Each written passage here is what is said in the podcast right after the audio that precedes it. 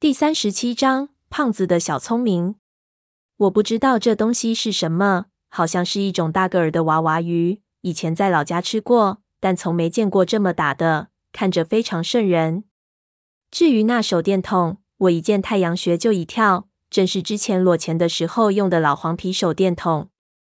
这肯定是胖子他们带下来的。看那娃娃鱼身上的线，也肯定是人绑上去的，难不成是胖子他们的杰作？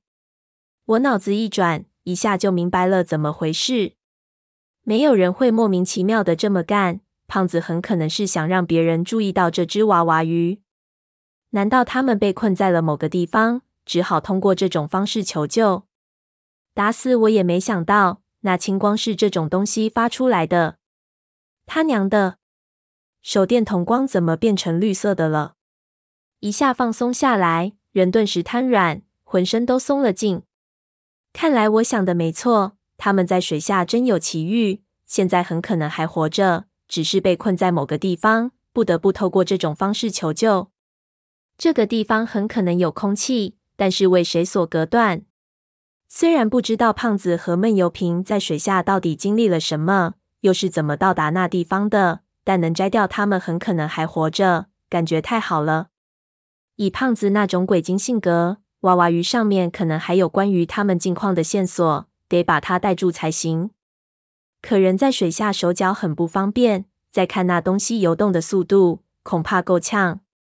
娃娃鱼是水中一霸，咬人非常厉害，而且这个头也太大了，一口下去，恐怕我的手指都得交代。不管了，再呛也得试试。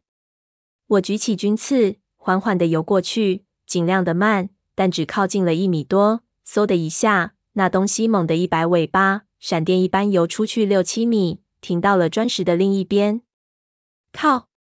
这东西就算在岸上用鱼叉都不一定能插中，更不要说我现在的在水里用手捉了。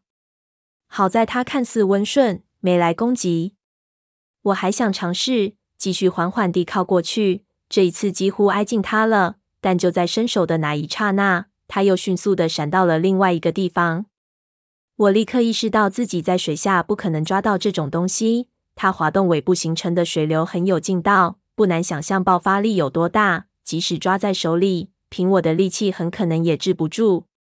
氧气灯发出警报，我有些急躁，用手电筒四处去照，想找找有没有可利用当工具的东西。偏偏周围什么都没有，那些铁蛹重得要命。就算有用，我也举不起来。念头一转，想到自己带下来的那根军刺，这可说是我的精神支柱。虽然从来没用过，我实在不想伤这条娃娃鱼。怎么说，它也是一个生命。但到了这个时候，心中无比急切，再管不了那么多了。人的恶性一旦上来，什么怜悯都是空话。我再次游过去，举起军刺，就像把它钉死。就算一下钉不死，至少让他受伤，没法再游得这么快。他停在了铁架子的脚下，趴在上面的青砖上。我屏住呼吸，浮尸一样缓缓飘过去，一点一点的靠近。眼看来到离他只有半个胳膊的地方，犹如电影的慢镜头般，极度缓慢的举起手里的军刺，挪动到差不多的位置，便想刺下去。可能是我的杀意被娃娃鱼感觉到了。他嗖地往前挪出几公分，与之同时，我心一狠，军刺一扎，刺在了他的尾巴上。那东西尾巴上全是肉，疼得卷了起来，力气果然非常大，军刺几乎脱手。我追上去，一把抓住上面的手电筒，但在水下阻力太大，一下没抓实，娃娃鱼竟把尾巴直接震断，飞也似的游出去六七米，这一次不再停下来，往砖室的另一头逃去。没了尾巴，它的速度明显慢了下来。我摆动脚蹼往里追，好几次它都差点被抓到，但人在水里，这样一抓的精确度实在太低，总是在自认肯定能得手的情况下被它逃脱。如此连追几十米，我先前已在水下潜了这么长时间，体力就跟不上了。我死死地咬住呼吸器，用手拉住铁架子借力，勉强跟着。青光忽然一个转弯不见，顺着消失的弧度扑过去，就见墙壁上的青砖空出一个洞，伸手进去，立刻摸到手电筒，但却怎么抓也抓不出来。娃娃鱼一定死死抓住了里面的砖壁。我蹬起双脚，顶住砖石的两边，用全部的体重往后翻，就觉手上猛然一松，手电筒被拔了出来，整个人紧接着一个跟的甩翻出去，撞在后面的铁架子上。好不容易稳住姿势，往手里一看，绑着手电筒的绳子，原来正是胖子旅行包上的尼龙丝。那东西吃不了力气，断了。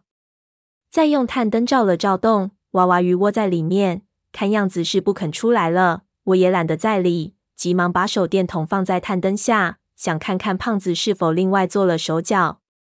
那上面果然刻了几个字：SOS，跟着洪熙潮。翻过来。后面还有一行小字，但已看不清楚了。